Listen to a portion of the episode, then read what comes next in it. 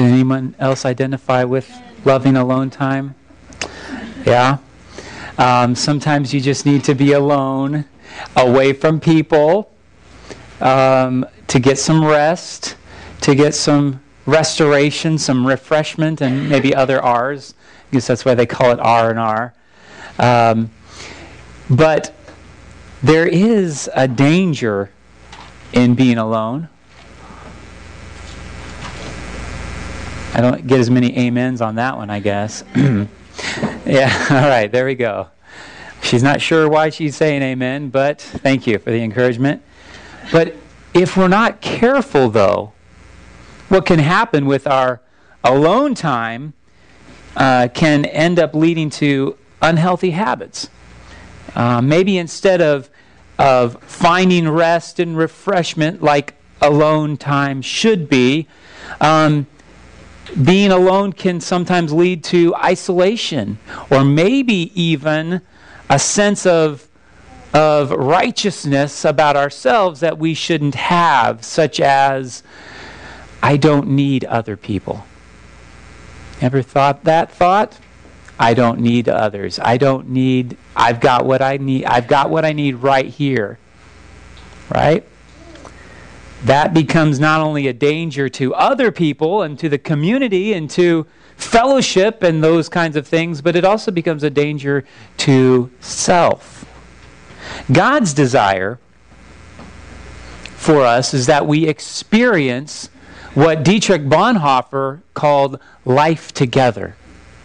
And what Paul talks about as being in harmony with one another so that we can proclaim as a church, we are together. We're a church, we are together. So I want to look at what Paul wrote in Romans 15. So you can turn there with me, Romans 15. And uh, I'm going to read these all seven verses of the, uh, the beginning of this chapter.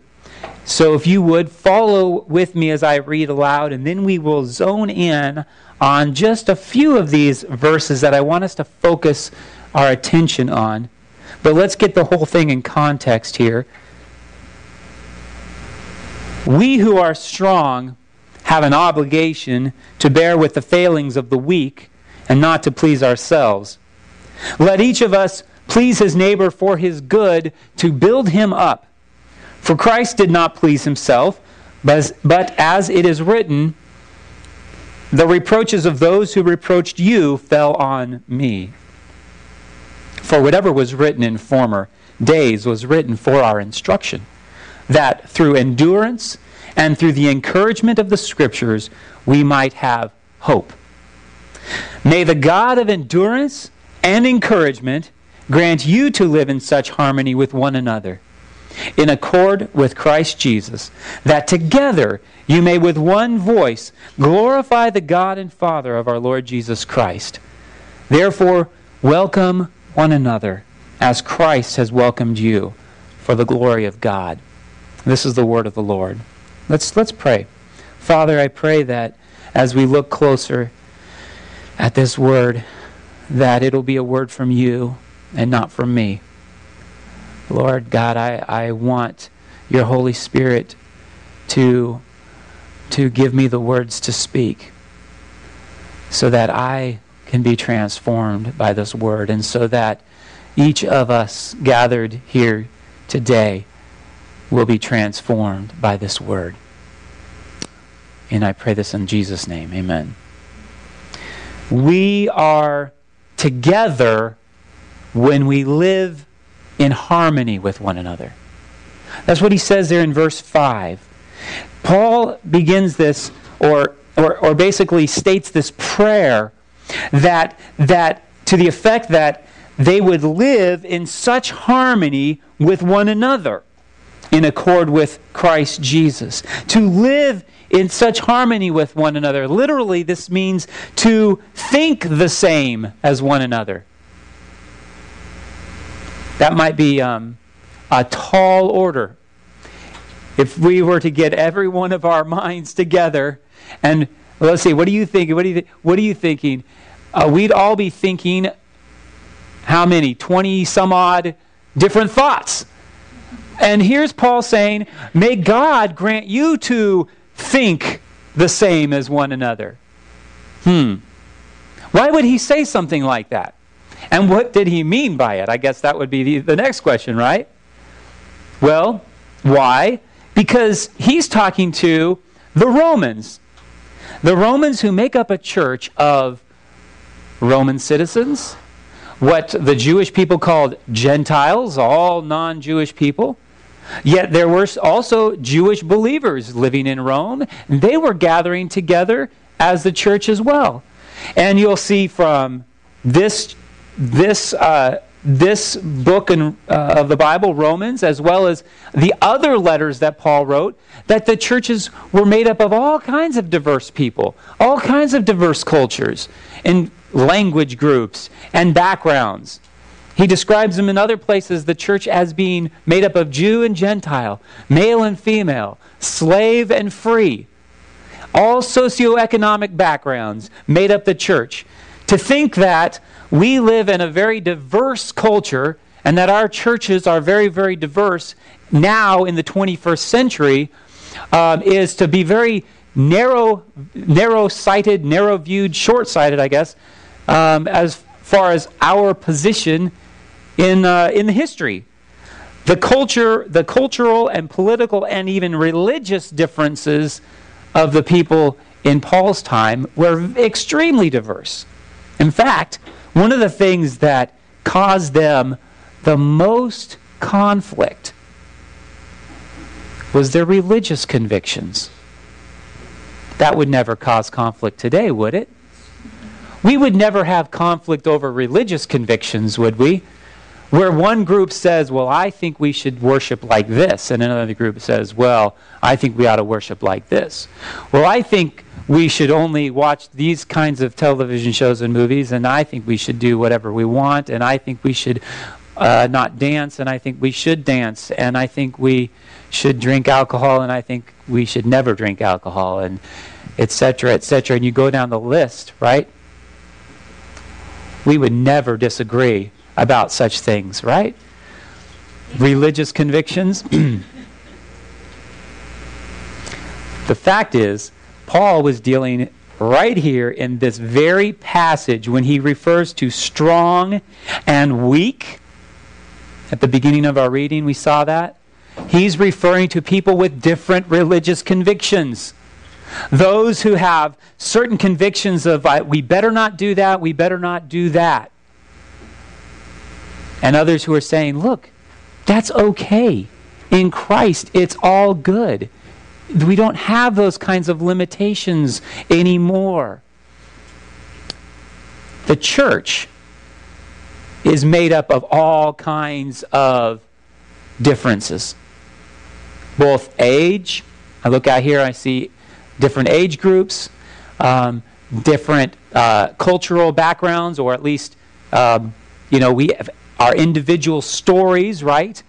Um, maybe we all we all grew up probably in different ways, got different family backgrounds, family histories, but we're all one body, one family together in Christ. The the church is I, I want you to think of it like this the church is like a symphony orchestra. And throw in the chorus there too.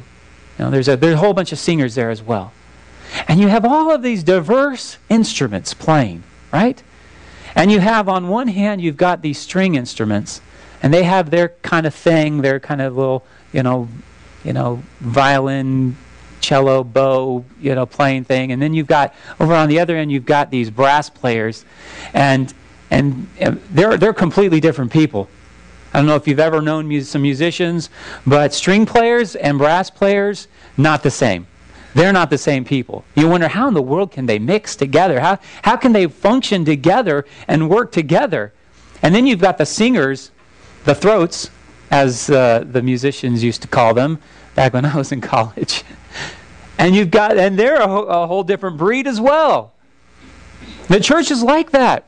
The church is made up of all these diverse instrumentations.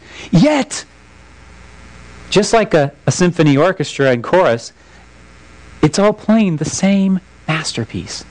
It's all sounding the same harmony. There's tension, certainly. There's a, a little bit of conflict, but it tends to resolve itself in the beauty of the music that we're creating. And the masterpiece that we're all proclaiming together is Jesus. That's who we're proclaiming together. Look at what he says when he's talking about living in such harmony, or maybe you could say um, playing in such harmony. If you, want to, imagine the musicians and the singers together playing. But look, look where this comes from. Look, look what the source of this is. And he says, May the God of endurance and encouragement grant you this. He doesn't say, Hey, good luck with this. This is how you're supposed to be. You're supposed to be together. You're supposed to be in community with one another. Get it right. He says, No, may the God of endurance and encouragement grant you this. May He do this thing in you. May the God of endurance and encouragement, uh, he's echoing the same words that were in verse 4 when he talks about um, what was written for our instruction. The, the Old Testament scriptures was what Paul was referring to, and he says these were written for our instruction so that through endurance, perseverance, carrying on, continuing on, and through the encouragement of the scriptures the, the scriptures comforts us it challenges us it encourages us we might have hope he says we might have hope god then he says uh, as he turns the turns the thought to a prayer uh, concerning the Roman believers, may the God of endurance and encouragement, he's saying it's God who provides the encouragement. It's God who, as the source of Scripture, gives us that encouragement so that we can have hope. Not a hope of our religious convictions.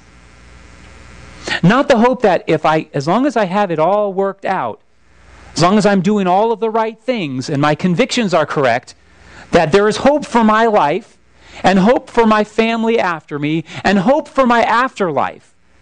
No, the hope is in Jesus, which is why he says, in accord with Christ Jesus.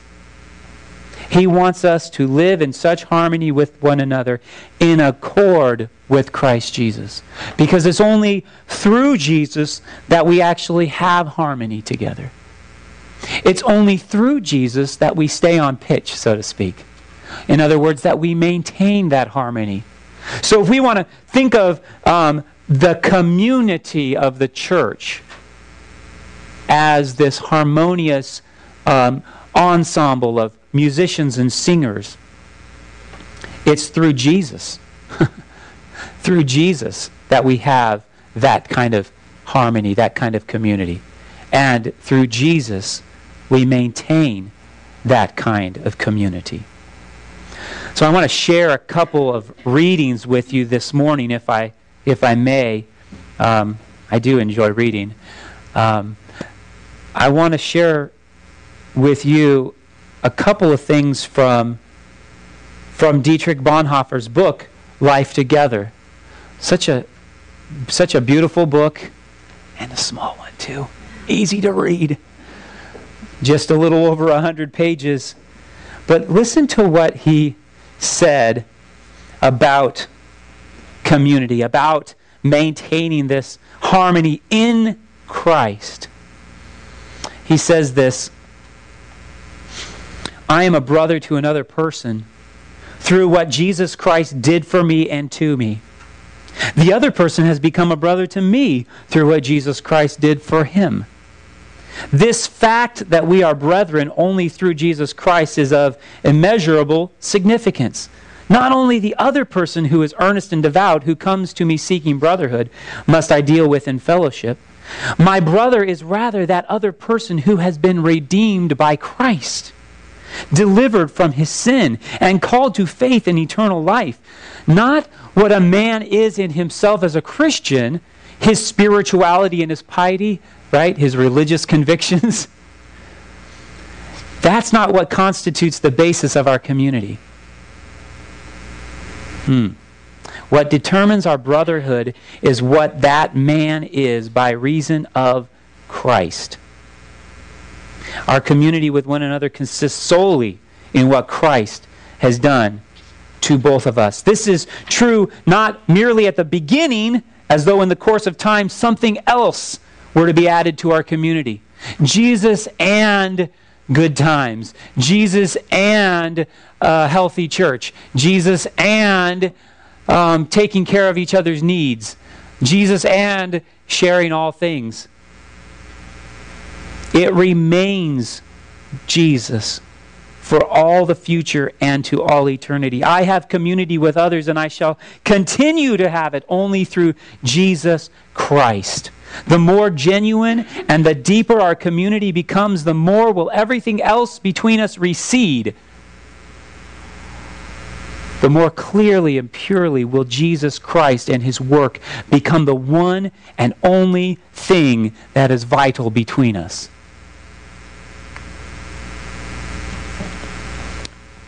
We are together when we live in harmony with one another. And the harmony that we have is Christ. The harmony that we have is Christ. We are together when we glorify God together. Not only when we harmony when we live in harmony with one another, but when we glorify God together. Look at verse 6 with me. He says that he wants and desires um, praise for the Romans to live in such harmony with one another that, in verse 6, together you may with one voice glorify the God and Father of our Lord Jesus Christ. The purpose of our harmony, the purpose of our being in community with one another is that we glorify God. That's why we exist. That's why we're here. It is not for our, our ultimate purposes that we gather together. It's not for me personal, personally. It's not for my personal benefit. It's for God's glory.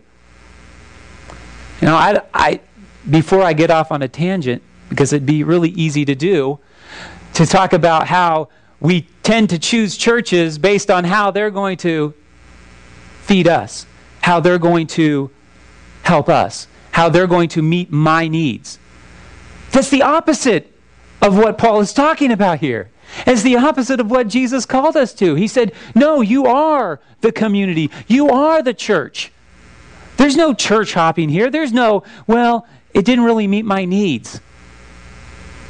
The purpose is to glorify God together. That's why we are a community. See, the, the problem with the Roman church is that they were doing the opposite.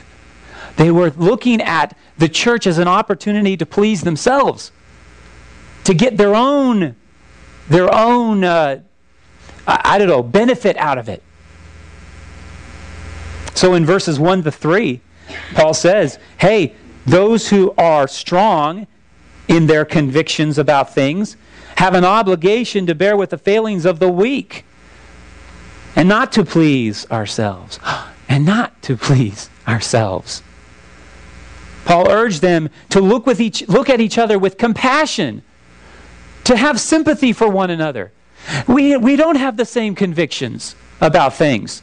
And so instead of, instead of judging one another, we, we show compassion on one another. We say, You have different convictions. That's okay. I'm going to love you anyway. And that's what he means in verse 2 when he says, Let each of us please his neighbor for his good. He's echoing that neighbor. Uh, that neighborly concept in one of the one of the laws, uh, the summations of the law from the Old Testament, that we love our neighbor as ourselves. So when he says, "Let us, let each of us please his neighbor," he's really what he's really trying to say is, love your neighbor as yourself.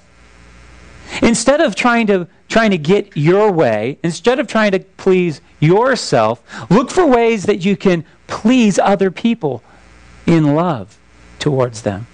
And that's why he says to build them up, to encourage them, to strengthen them. Look for opportunities to show that kind of compassion to other people. The example then he gives us is Christ. For Christ did not please himself, but as it is written, and this is from Psalm 69, he says, The reproaches of those who reproached you fell on me. So, in other words, those reproaches, um, those people who were reproaching, who were slandering, who were speaking against God, Christ took those on himself. He didn't seek to please himself. Christ, think about this. The second person of the Trinity, who had all of the rights and the privileges of God, humbled himself to please us. He denied his own rights in order to suffer shame, to suffer humiliation, and to die for us.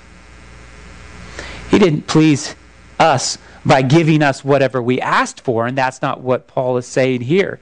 That please your neighbor by, well, whatever they want, do it. Oh, well, if you want to do that, well, go ahead and do it. If you want to live that way, you go ahead and live that way. Not by, not by giving us whatever we asked for, because um, what we want and what we desire without Christ is going to lead to our destruction. But He gave us what is ultimately best Himself. Himself. What if we lived that way? What if we looked at other people with the kind of grace and compassion that Jesus looked on us? What if we sought the best in other people? What if we, the best including not only grace and compassion, but the best including truth from God's Word? What if it even included pointing out error and sin and applying the good news of Jesus to our brokenness that we have with one another? What if? What if that was the kind of love that we showed one another. Not, not a, a, a human love, a, a love based on our natural affinities or natural affections or common interests, but a love that was based on what Christ did for us. Um, Bonhoeffer says again in another passage of the same book he says, There are two marks, both of which are one and the same, that manifest the difference between spiritual, the kind of Christ like love, and the human love, the natural affinity with one another. Human love cannot tolerate the disillusion of a fellowship that has become false for the sake of genuine fellowship. And human love cannot love an enemy, that is, one who seriously and stubbornly resists it. Another resists fellowship. How many of you have been in a situation where somebody's refusing to be together with you, and refusing to get together, refusing the fellowship, refusing to be in a church community? And what happens? You start to build up feelings of animosity. That's what he's talking about here. That's what he's talking about. Human love cannot love somebody like that. Both, he says, spring from the same source. Human love is by its very nature desire, desire for human community. We all want that community, we all look for it. So long as it can satisfy this desire in some way, it will not give it up, even for the sake of truth, even for the sake of genuine love for others. Have you thought about um, have you thought about the kind of community seeking that goes on in our culture nowadays. the kind of community that we seek in, um, oh, I don't know, being a fan of a sport. the kind of community that the 12s have, so to speak. Or maybe the kind of community that you find with your um, friends on Farmville or in other social media. The kind of community that is available in all sorts of ways and shapes by, by latching on to an affinity group. he says that's a natural desire. And a, this kind of human love is going to gravitate towards all of those natural ways of getting your community fix. But then he says this but where it can no longer expect its desire to be fulfilled, there it stops short. When we find out, oh, that person has a different political view than me. Oh, that person has a different religious uh, a view than me. Or conviction about certain things than me.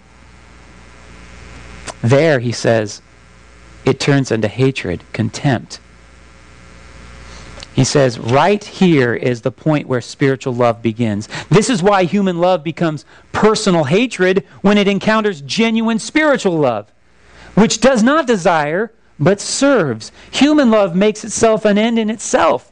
It creates of itself an end, an idol which it worships, to which it must subject everything. It nurses and cultivates an ideal. It loves itself and nothing else in the world. You ever thought about the, the idea of community. Oh, wouldn't it be great if we all support each other? Wouldn't it be great if we all lived like this? Wouldn't it be great if we did that? And you start to elevate that ideal above Christ. I t- I'll tell you right now, I have. I have definitely felt that way. He says spiritual love, however, comes from Jesus Christ. It serves Him alone. It knows that it has no immediate access to other persons. And by that he means except through Christ. Except through our relationship with Christ. Reminding us that our community, our togetherness, is for the purpose of glorifying God through Jesus Christ. We're together when we live in harmony with one another. We are together when we glorify God. We are together when we welcome one another. When we welcome one another. Verse 7 is the therefore. So, what does all this mean? So, so you want us to live in harmony together. You want us to have one voice glorifying God. See the music, the, the, the music language here in this? I love it. He says, in verse 7, though, therefore, here's what I want you to do about it welcome one another as Christ has welcomed you for the glory of God. Welcome. Some translations receive or say accept. Kind of sounds a lot like tolerate each other. So, therefore, I know you guys all have differences. So, why can't we all just get along, right? Just live and let live.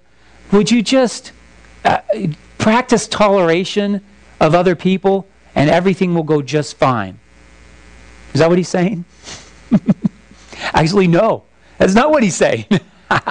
he's saying welcome as in open the door to your home and say, Come into my home and be my family. Here, sit in the best chair. Here, you can have the best bedroom. Here, you can have the largest bathroom, the one that's actually clean. Uh, here, let us give you the best china, the best drink, the best food that we have. That's the welcome that he's talking about. That's the welcome that is behind that word in the New Testament. That is the kind of welcome. It's more than being kind, it's more than being civil towards one another. It's more than a, a hearty handshake on Sunday morning. It is receiving that person as a loving member of your family. It means to receive that person into your hearts as well as your homes. My parents I think when I think about this concept of welcoming one another, I think of my parents and the example that they have shown to me throughout my entire life. I remember as a child, we would have young people come and stay with us, sometimes for weeks at a time, because of their uh, trouble maybe in their own family. They welcomed them into their home. They said, Come, we'll make a bed for you. We'll have a place for you. You be part of our family. I can't tell you how many people my parents have loved like that over the years that call them dad and mom or aunt and uncle or nowadays um, grandpa and grandma because they loved people like that. Every Every time we went over to their house for dinner on Sunday afternoon, there was a guest there. Every single time. Without fail, there's somebody there, maybe a single person, maybe a single mom, maybe a college student, who has no other family in the area, no other, you know, no one else is looking out for them. And there's a place at the table for them. There's a place for them. Welcome one another into your family. We welcome one another this way because we are family. Because Christ welcomed us, right? Christ has welcomed you. He says, Do this, welcome one another as, or just as, or in the same way, or uh, as, a, as a matter of fact, Christ has welcomed you all as well. He does not merely tolerate us like, well, those are those, those are those Christians who I gotta love because I died for them. You know, they drive me crazy. I mean, we may say that about our children or our family members. They drive me crazy, but I still love them because we're family. And we may even say that about each other. But Paul wants us to go beyond that, to go beyond the mere toleration, to loving us that way. He, he, he did not merely tolerate us, but he died for us. And he offers us the grace to be a part of his family. Be my brother, he says. Be my sister. Come into this heavenly family. What if Jesus had closed the door on us and set the bolt, set the alarm system, and opted for being alone. we t- started out with that question of aloneness, right? Not, aloneness isn't bad. And we all have different personalities, and we all thrive and, and get our energy from one thing or another. Some from aloneness, and some from being with other people. Paul's not saying, I want all of you to be extroverted and I want all of you to be social butterflies. But he's saying, be together, be in community. Jesus didn't opt for being alone, satisfied with just the community of the Father and the Son and the Spirit. He could have, I suppose. He had a perfect he had perfect community. What else would he need? But he welcomed us by making us part of his family. How should we respond? How should you respond? What, what if we were to welcome one another as family? Because that's what we are in Christ. What if we were to live in harmony with one another, uh, proclaiming the, this masterpiece of Jesus with our diverse voices? What if we glorified God together? That's our ultimate purpose anyway. What if we sought that? What if we made that a priority? What if we what if we made that the thing that we put like maybe the thing that was was was talking back to us on our mirror, the card or the the the banner on our doorposts or the whatever it might be that reminds you of what needs to be central.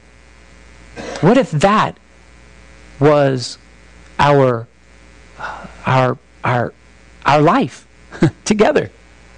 Through Christ. Let's pray. Father, I don't know exactly how people need to respond today.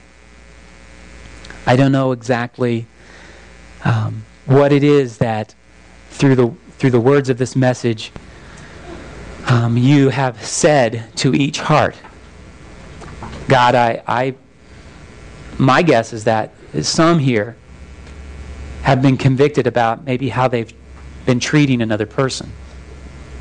Um, maybe not, maybe maybe not poorly, um, but maybe just just neglecting.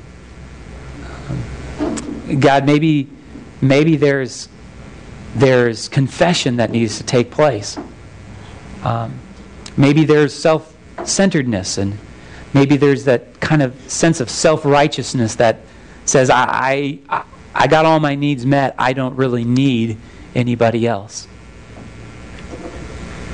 But then through this message, God, you have, have spoken to us and have said that, no, that's not true. Um, and you've said, I, I made you to be part of this family, part of a community. And I want you to live in that way with each other. God, maybe, maybe there's a lot of things going on in our hearts that you want to correct. So, God, I ask that you will do that. I ask that, God, we will respond in, in real concrete terms today. That we'll make a decision. That we'll record that decision. And that by your grace, we will be able to walk in that. We'll be able to, to live the way you want us to live. Because, God, it's you who makes the church, you who makes this community out of all of these diverse I- instruments and voices, God, you create one um, beautiful ensemble that is declaring your praise and declaring the glory of God. It is you. So we ask that you will do something. And we, we confess that we need you. And so, God, as we sing a song in response, God, it's not our effort that we're singing about. It's you in us that we're singing about, helping us to be what you've called us to be. I pray this in the name of Jesus. Amen.